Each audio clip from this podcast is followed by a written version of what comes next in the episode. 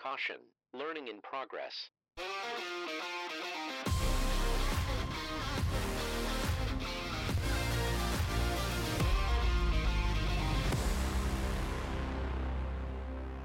Hello, everyone, and welcome back to another episode of Smarter Every Season.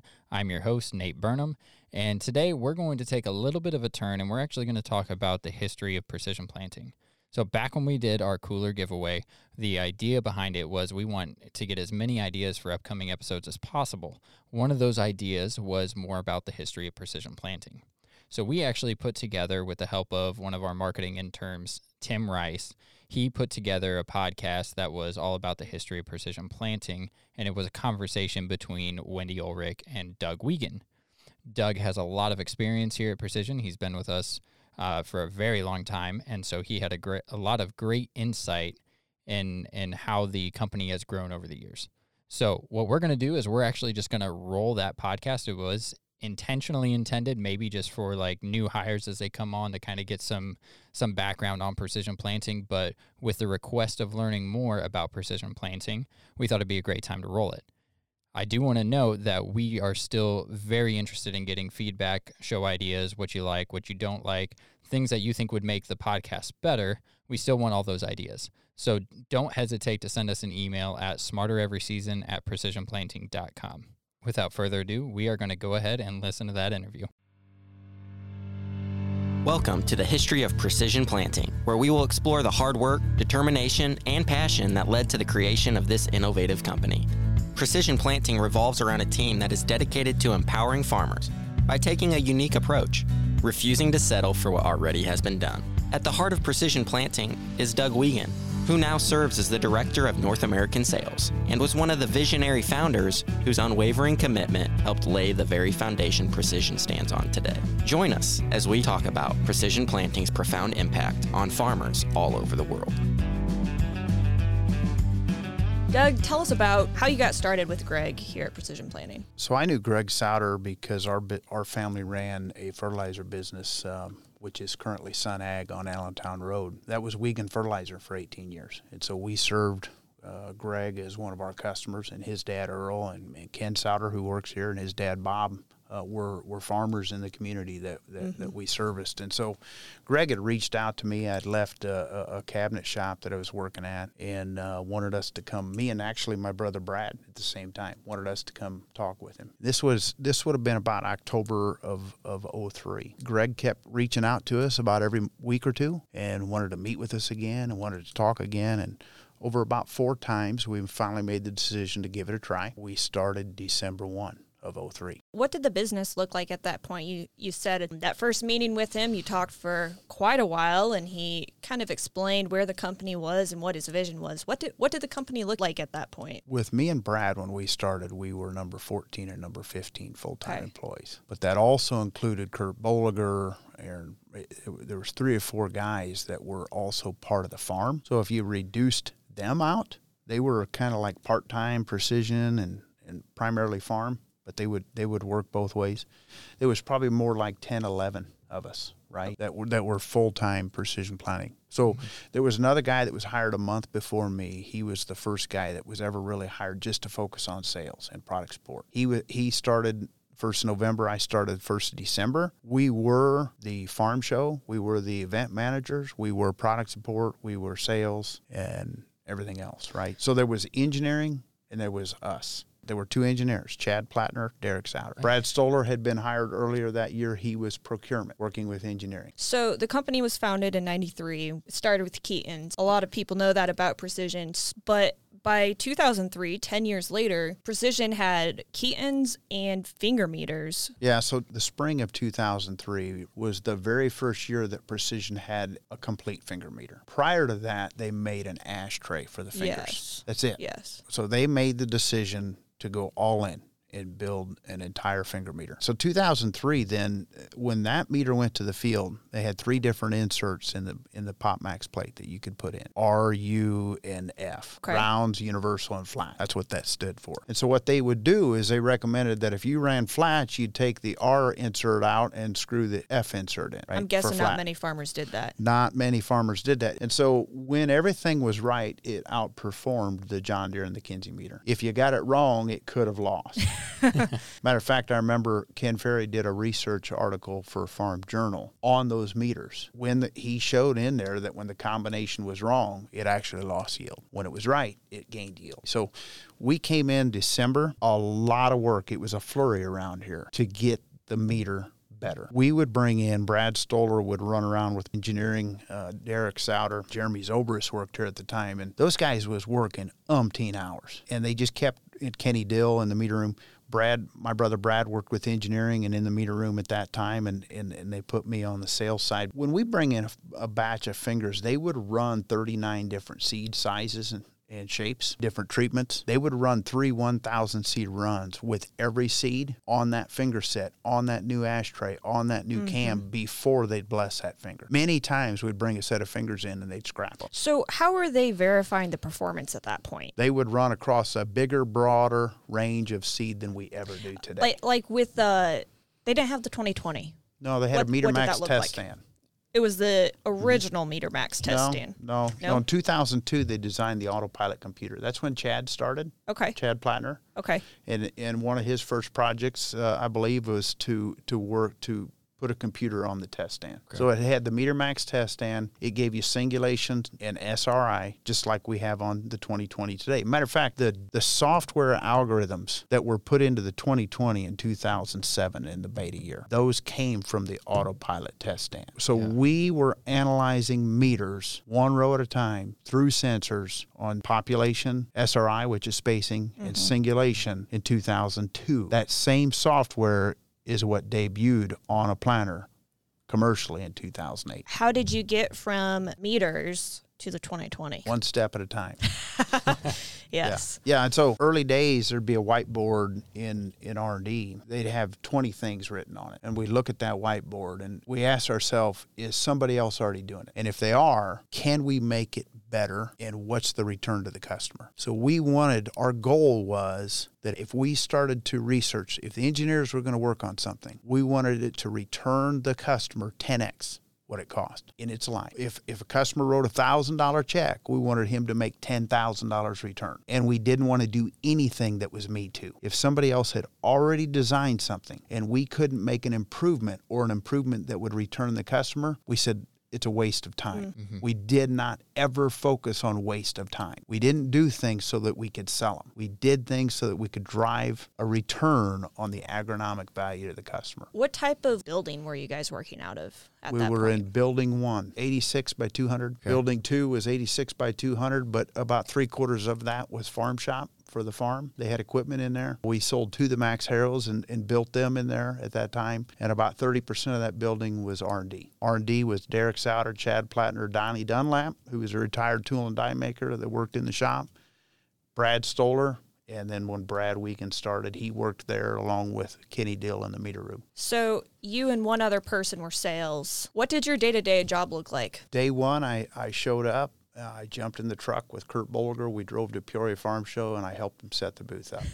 Day two, three, and four, I worked the booth. That was the first week of December. December 15th was Indianapolis Farm Show. They wanted me in charge of setting up, tearing down, organizing everything on farm shows. So two weeks later, I drove to Indianapolis and I set it up myself. And then two guys showed up on the backside, and then we reached out to a few dealers, and we worked the show all, all three days from 2003 until summer of 2007. I set up, tore down, and worked every farm show that we did. What did the dealer network like, look like? You mentioned that you had a couple dealers there. When I started, there were about 330 dealers. A dealer back then, a test stand was $7,700. A cleaning table was 900 So, Okay. so if you bought both, it was $8,600. You basically calibrated meters, and a lot of them were charging about 25 bucks a meter. If you sold a 12 row planter's worth of repower kits, where you took their John Deere or Kinze meters and sold 100% precision parts, is 100 bucks a row.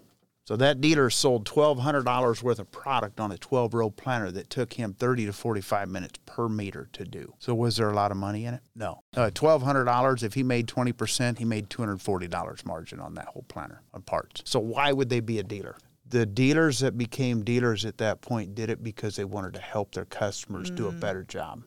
That's a thread that we still look for Yeah. today. I mm-hmm. don't necessarily want the guy that wants to make a bunch of money. We didn't do things for a me too. We- Right. We, did it because it would make a difference to the customer. It's just it's really cool to be seeing how like that same thread of why we do what we do has been there with the company, with the dealers as well. dealers that we looked for were willing to go against the status quo. You see, John Deere and Kinze and OEMs, you know, use them as an example. They both had finger meters, but OEMs had set a status quo, and we didn't want to just go sell. We wanted to teach. We- didn't want you to buy our product. We wanted to we wanted to make sure we empowered you to get the most out of that product. Precision planting was more driven by agronomic value than any other part of the business.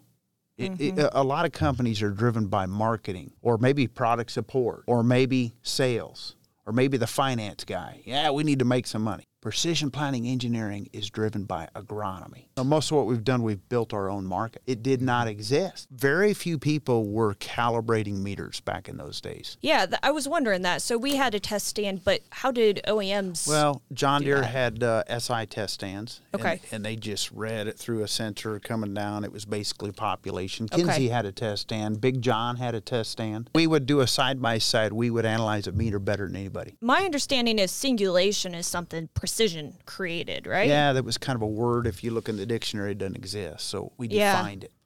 Our test stand did a better job of analyzing. Matter of fact, I would I would have guys that uh, owned a Big John or an SI test stand or another test stand, and I would challenge them to calibrate a meter as best as they could do it, and then bring it to precision planting. Come to a meter max training. Bring the meter that you say is ready to go to the field, and I want you to bring the seed that you calibrated it with. They'd bring it in. They'd take it into the meter room. Uncle Kenny would take that meter, he'd throw it on the test stand, he'd put that seed in it, and he'd say, All right, here's where it's planting, 96%. Then he'd take and he'd replace one part at a time, and then he'd torque it down and he'd run it. And what they saw was that every part improved it. And by the time they were done, they were ready to buy a Meter Max test stand. I'm sure that's pretty powerful. We didn't sell it, we proved it. And and so that's what I think like the 2020 essentially is doing for customers in a sense. But the 2020 gives you the lens, the visibility to be able to see what's going on. It measures it.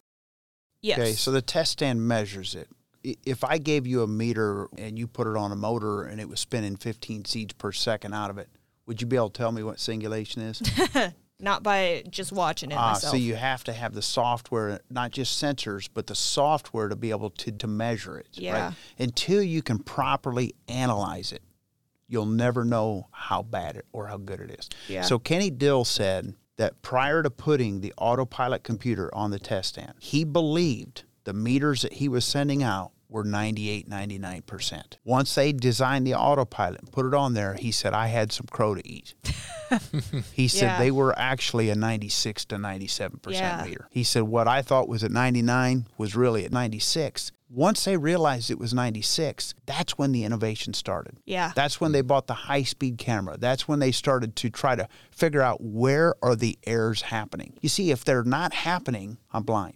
Precision planting engineers have figured out how to measure. Measurement is better than a thousand opinions. Derek Sauter used to say that all the time. Measurement is better than a thousand opinions. Downforce.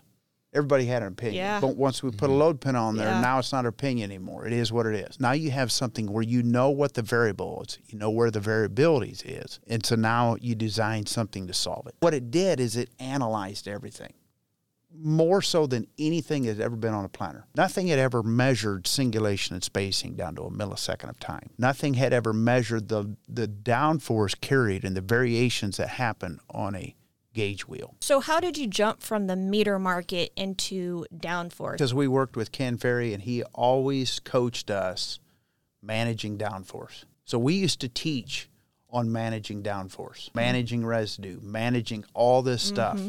Way before we come out with 2020. It was in our DNA. Delta Force didn't teach us about downforce. Yeah. Our knowledge of understanding the value of not compacting and getting depth consistency right was mm-hmm. critical. That's why when we came out with a load pin, it wasn't a stab in the dark. It wasn't just a bright idea that come out of the out of nowhere. We we knew that managing downforce was critical. Depth consistency. The agronomy is the one that led the path. We didn't want to do me too because that really isn't innovation. If you design a wheel and I go pay an engineer to design a wheel, isn't that wasting time? It's already designed. Why would I pay an engineer to design it again? We're trying to solve problems that haven't ever been solved. That's the heart of this company. When I went out into the field working with dealers and customers, same thing. I didn't just want to sell them. No, I wanted to figure out how do we help them? Yeah. How do we make it bigger? How do we take them from 180 to 220 bushel? Not how do I sell something? Well, Yeah. if I can if I can get them to return, it's going to fuel the fire. Yeah. I started in 2003 and 2007. Uh, that year we beta tested 65 2020s across North America. Alan Williamson in the state of Washington ran a 24 row, brand new John Deere planter or newer. He had a 2020 and I forget the guy's name, but we had a four row John Deere 7000 in the state of Virginia Nice. that ran a 2020 and it was no till. Was almost everybody that were conventional till, they were applying too much weight. They were compacting. Everybody in no till wasn't applying enough. Matter of fact, many times planters didn't have the capabilities to apply enough to keep it in the ground. I had entire farms that never got 100% ground yeah, contact. I know we've seen that conversation of adding weight to the bar. Yeah. Yeah. so so in in prior to the 2020 from 03 to 08 every year once planning and corn would emerge once you sold a meter to that guy if there was any problems with the stand they'd call you up it was your fault why Yeah. because you're the one that they bought a Yeah. meter from right and so Yeah. i would travel around this country multiple farms diagnosing and troubleshoot in the field on the planter what was wrong i had to figure it out So there's five years there. When did the idea of the 2020 start coming about? in 2006 i remember one day i walked into john larkin's office i said john i just i come up with an idea we need to take the autopilot computer and put it on the planter and you know what john said he smiled and he said the engineers are working on that right now. They had just started working on it. The same idea. So we were looking at one row. Let's let's look at 36, right? Let's do the same thing on 36. If we gave the customer that type of knowledge, real time, he could manage and he could elevate the performance, right? And that was Yeah. just on singulation, spacing, population. Yeah. Uh, and of course, when we went in there with a load pin and, and a row unit ride sensor, that all of a sudden connected more variables, more dots, and really gave us the ability to dial in a planter's capabilities beyond what we could ever do without those sensors. So, what was it like being part of that market disruption, bringing something as revolutionary as that to the market? Yeah, I mean, it was pretty neat. I remember doing a meeting up in Michigan at Cabela's for Wilbur Ellis. They had a seed kickoff meeting. They asked me to come in there, and the, the area manager w- wanted me to offer a dealership to uh, to the 11 locations that he managed. To anybody that would be interested, because he really saw a lot of value in it. And I get done, and I'm I'm leaving. I, I maybe 30 minutes, and there was a guy there that worked for Wilbur Ellis, and he had worked in commercial sales, wholesale sales for Wilbur Ellis for 25 years. And he calls me up as I'm 30 minutes away, and he is just excited as anybody you've ever seen. and he said, "Doug," because I had just shared with them the 2020, right? Mm-hmm. And I was all passionate Yep. about it and excited. So they were pretty jacked up. And he said, "Doug," he said, "What you guys have a hold of is like a color TV." And everything else is black and white. He said, That's a game changer. He said, It is going to change the entire thing. He said, What you guys have here is incredible. And so I would tell customers, and they probably thought it was pretty, um, maybe a little cocky, but I would say, Someday you'll own a 2020. It may not say 2020, but someday you're going to own a 2020. And once you do, you'll never go without it.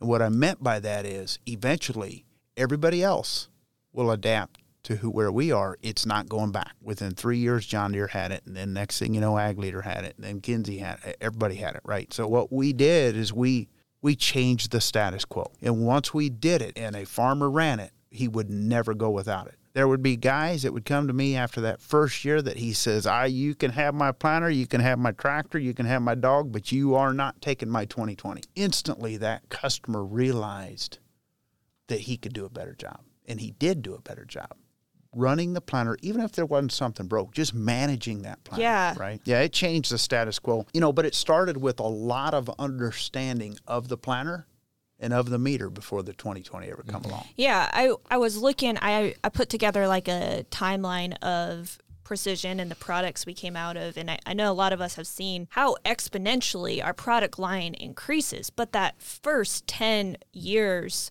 there's quite a bit of distance without many products. But what I'm seeing now is it wasn't wasted time and not that I assumed it is, but we needed that foundation. We needed the experience in the planter market and understanding row units and downforce and meters before we could launch Yeah, if such you- products. Yeah, if you would race that knowledge, you'd never have the products. The Yeah. products are the result of the understanding. It's not the other way. You don't understand because you designed a product. The understanding is what helps to develop. So you you have to build your foundation of knowledge first. It's not that easy. It No. takes a lot of work, and a lot of hours, and a lot of effort, right? And so early days when I started, I remember a month after being here, and it, we were a small company right? 15 of us, and there, there were no benefits, no insurance, no 401k, no pickup trucks, no credit cards.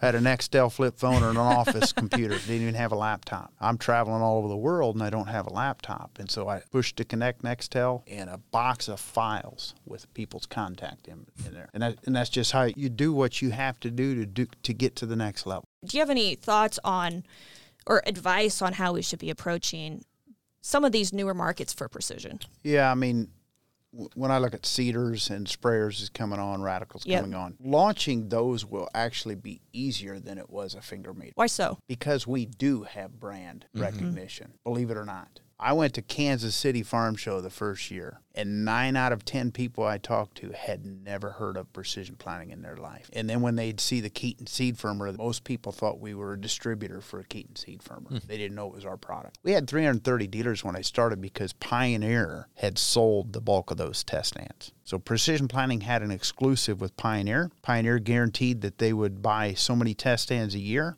Greg Sauter agreed he would not set up one dealer. Part of the exclusive was Precision Planting could not set up a dealer. Only Pioneer could, but they guaranteed so many test stands a year. So they went out and they placed test stands with their seed dealers. And then those seed dealers would come to Tremont to Precision Planting to get trained. Back in them days, Kenny Dill would do an entire day of training in the meter room, and Greg Sauter would do an entire day of training in the classroom. What was Pioneer's approach, your strategy behind that? Just benefiting the customer. how do we help to make sure that the seed we're selling is planting better?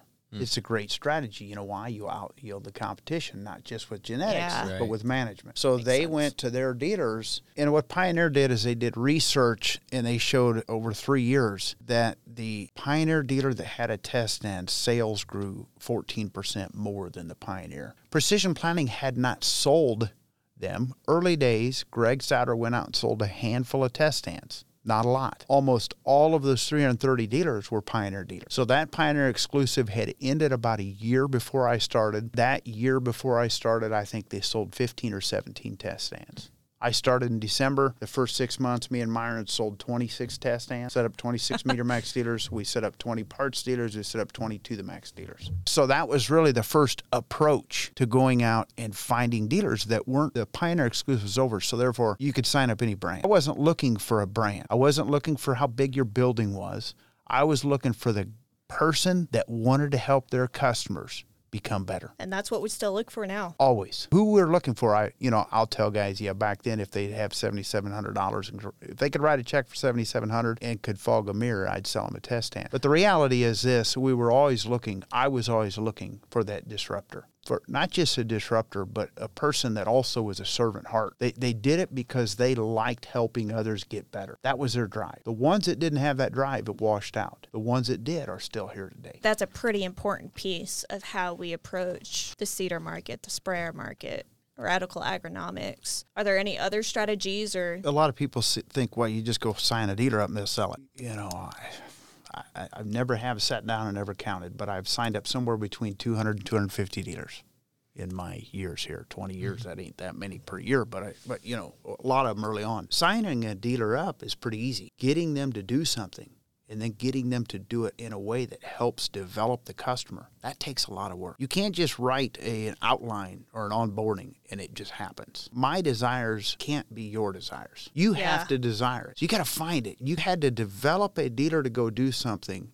but yet you weren't their boss. A lot of work to develop that dealer. And as we've grown, it becomes Yeah. hard. Once we come out with 2020 and then Air Force and RowFlow, I, I would I would have some people call me and say, "Hey, I want to be a dealer." But I, I don't want to buy the meter max stand and do meters. I just want to do the technology. And I would say, hmm. nope, that's not an option. You know why? I don't want the customer to get a third of the value. You need to know the mechanics, the meter, to be valuable for the customer. This ain't hmm. about you making money. This is about the customer. There's danger in specialization. There's efficiency, but there's also danger in it. The danger is you're really good down one path, but you can't connect the dots to anything else. Well, if you can't connect the dots to other things, how valuable are you for the customer? Your value lessens. Yeah. So as a company, that's the risk as we get bigger and bigger. We've We- got to keep our eyes on our original goal and our end goal, which is value to the customer. So, SRM product launch, V Drive, Delta Force, what did that look like? We came out with 2020 and 08 commercially. 2009, we came out with Air Force. As soon as we came out with Air Force, that spring there were four region managers. We had went from two to four. Were you a region manager at that point? I started off in sales Yep. in July 1 of 2006. Greg had asked me if I would start a standalone product support department. So I did that for a year. I went through all of the install instructions. That year we came out with eSet. That year we came out with Surefire Belt, came out with Bullseye Seed Tube. Those are big products. Uh, and then I went through all the library of historical stuff and I completely redid every, every one of them. I also worked all the farm shows that year with the three new region manager leads. After a year, they had me step back in. One of the region managers wasn't quite doing what they wanted. They asked me if I'd step back into the region manager, so I did. I care- I, I stepped in as the region manager of the eastern third of the U.S. Who uh, took over the product support department at that time? My brother Brad Oh, was in right. engineering, and he stepped in. Uh, they moved him from engineering, tech, kind of testing with with engineers into product support. I believe that first year it was Brad, Mike Schlitt, Dave Robinson were full time product support, and then Kenny Dill, Roger was seasonal, Jim Guth, meter room. So those were all kind of under the product support. Can you talk about some of the other products Precision had? to the Max Harrow. That was driven by the farm. So that would have been in 1999. Ken Ferrie convinced Greg he needed to stop running a field cultivator or soil finisher because he said it puts a layer in at four Yeah. or five inches Yeah. that roots turn on. We need to come in here with an inline ripper, take the layers out, and then when we come in in the spring, don't put another layer in that roots turn on. So Greg was running a McFarlane stalk chopper, tried to get McFarlane to beef it up because it wasn't doing much. They wanted something that worked a little bit of soil, but not too deep. Nobody would do it. They didn't, they didn't move much dirt. There was more residue fluffers, right? So since nobody would do it, Greg decided to do it himself. And so Greg and Ken at that time worked with the farm shop, which is now Premier Fabrication in Congerville, and they designed, tested, iterated to the Max Harrow.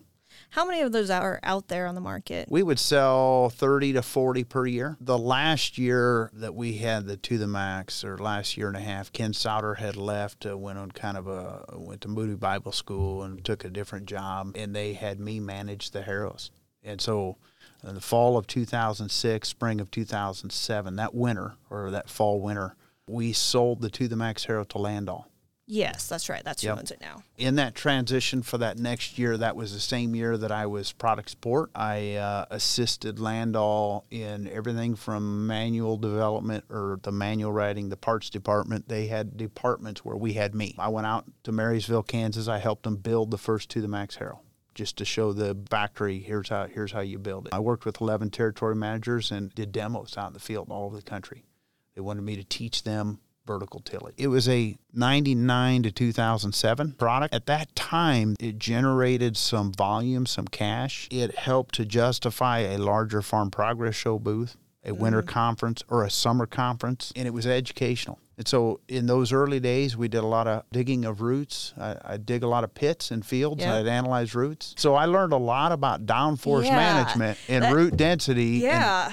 Before we ever came out with a 2020. That product prepared some of us. The people that didn't experience that are missing a big gap. Downforce management, residue management, closing the furrow. Mm-hmm. All that kind of stuff. That's all vertical density. You know, I've done winter conferences that I've talked on that, and that my knowledge is more than brochurity. It is a Yeah. lot of states with a lot of spades and a lot of pits digging and analyzing roots under the ground. There's a depth there that it, it's sad at times for me that we had that pretty ingrained. How do we keep teaching that?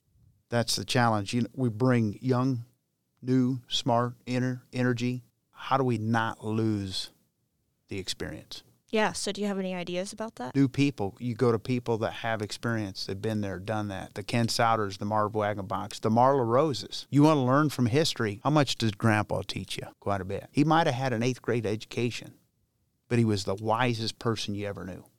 Why? Because he's done it. Doing it will teach you where the books are wrong, and it'll also teach you where the next chapter in that book needs to be written. We've written a lot of those new chapters here at Precision Planting. I'll hear over the time that, well, we got to change. We got to change. You can't be afraid of change. And sometimes if you're resistant to, to an idea, they'll say you're afraid of change. Has nothing to do with it. I've changed more than anybody in the last 20 years. I started with 15 of us, so we are now 500. It was with a to the max, a Keeton, and a Firmer. I learned hydraulics, I learned electronics, I learned the software. I've even learned how to sit in an office versus be out in the woodshop, right? And there's times I miss the hands on stuff, but at the same time, 12 years of being a region manager out in the field, it, it put a lot on my family. It takes a lot of hours and days and weeks away from the home. Many times when you're out on the road, you're not putting in eight hour days. You're putting in 16, 18 hour days. So that way you don't have to put as many days away from home. Yeah. So you really maximize every every day Yeah. you'd be out. You just push like crazy. So that way you get home and spend more time with your family. Yeah. So there's a there's a price that's paid in every every position in this company, and and there, there's times sometimes we we lose sight of that, or there's times some people don't realize Mm-hmm. the price that's paid. You know, I, I worked in a wood shop where something would happen three departments away, and somebody right next to me would know about what happened three departments away five minutes later. We're in the middle of building doors and face frames. Like, how do you know that something just happened, that somebody did something three departments away five minutes ago? Because you're not focused on your job. You're more worried about what others are or aren't doing than you are on what you can apply to the value of the company. That's something we got to maintain. There's times out here, well, so and so gets to do this, and I, well, I'm, that's dangerous. Man tears culture down. We got to constantly fight against that. Yeah. When, when I say man's weakness, our strength can build it.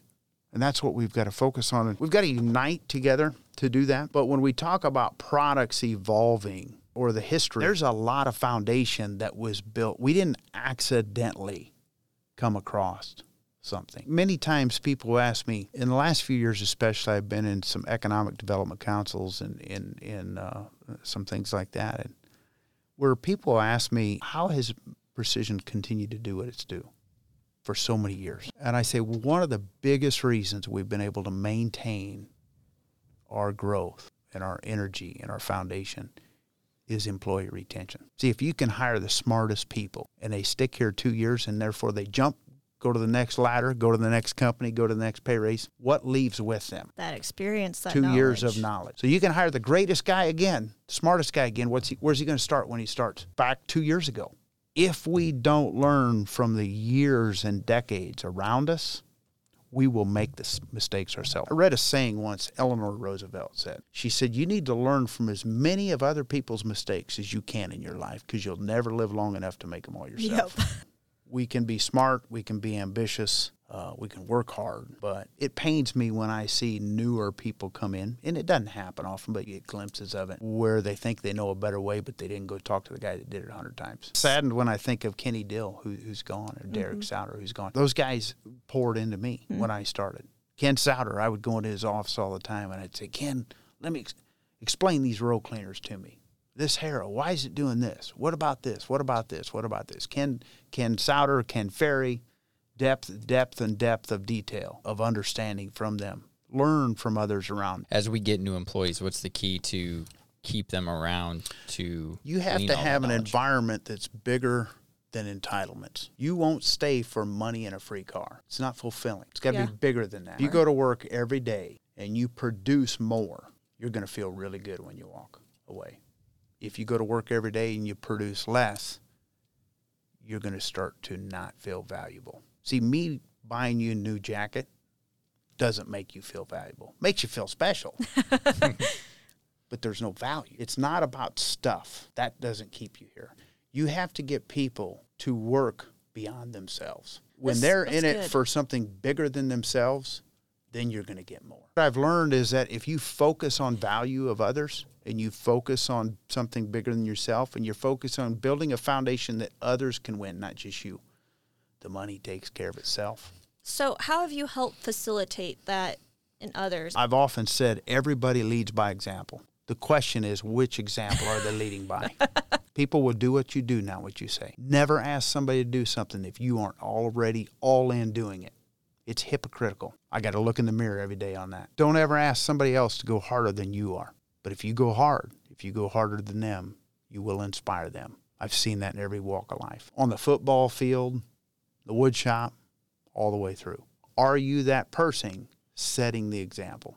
Are you giving more than you take? And, you know, I remember my son was reading a Dave Ramsey book, and he was talking about recruiting and hiring and employees. Dave Ramsey said, I hire givers, not takers. He said, There's two kinds of people there's people that give more than they take, and there's people that take more than they give. He said, I don't hire takers, I hire givers. You create that environment, and people won't want to leave ever. I shouldn't say ever. I mean, but I've been here 20 years. I haven't wanted to leave yet. There's Yeah. been challenges, but you don't take a company from a few million to where we're at, from 15 people to 600, uh, without some challenges and growth. You know, in, in dealing with 500 dealers, you know, they all have businesses too. And so you deal with them challenges. Them challenges, their problems become your problems. And if they, and if you don't want them to become your problems, you're in the wrong spot. I could do it easily and not burden myself with that. But if if that's the case, then it's about me, and it? it's not about them. So we we just lost our way. I want to step back to the timeline here. So, Yep.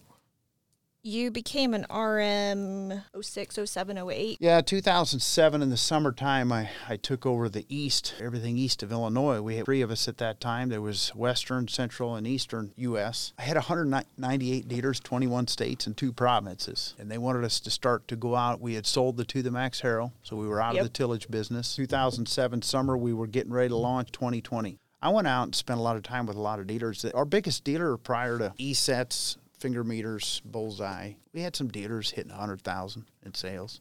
Not very many. And that first year of 2020, we really lit the fuse on that. And and I got quite a few dealers to really take this thing as look at it all of a sudden now as a maybe a business, a mm, full time mm-hmm. business, instead of a sideline to their existing business. Yeah. So, you were an RM for 12 years, you said about? Well, Like- from 2003 to 2012, I was in sales. Part of that, you called me an RM. Part of that, Okay. you called me sales. Okay. There was one year I was product support. So I started in 03. In 2016, I became an RM lead. I did that for three and a half years. August of 2020, uh, I became director of North America sales. So, as you've stepped out of the RM position and more into leadership, have you learned new things about precision? It's constantly evolving. And what I've always tried to do is keep your foundational core things.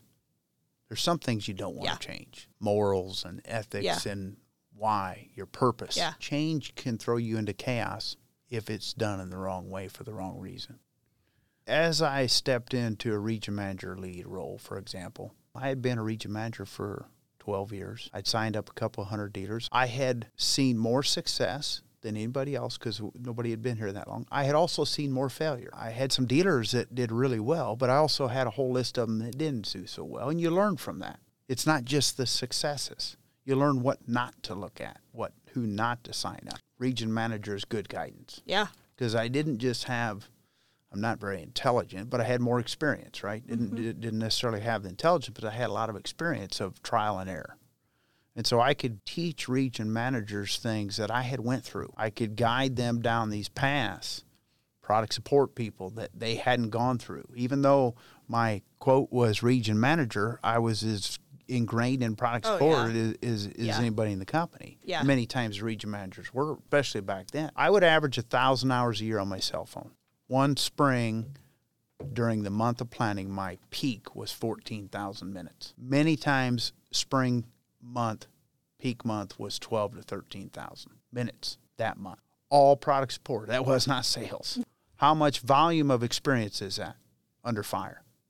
a lot. Many times, if you average that out, it, it was five or 10x what any person does today. We didn't have as many products, but it was the same thing.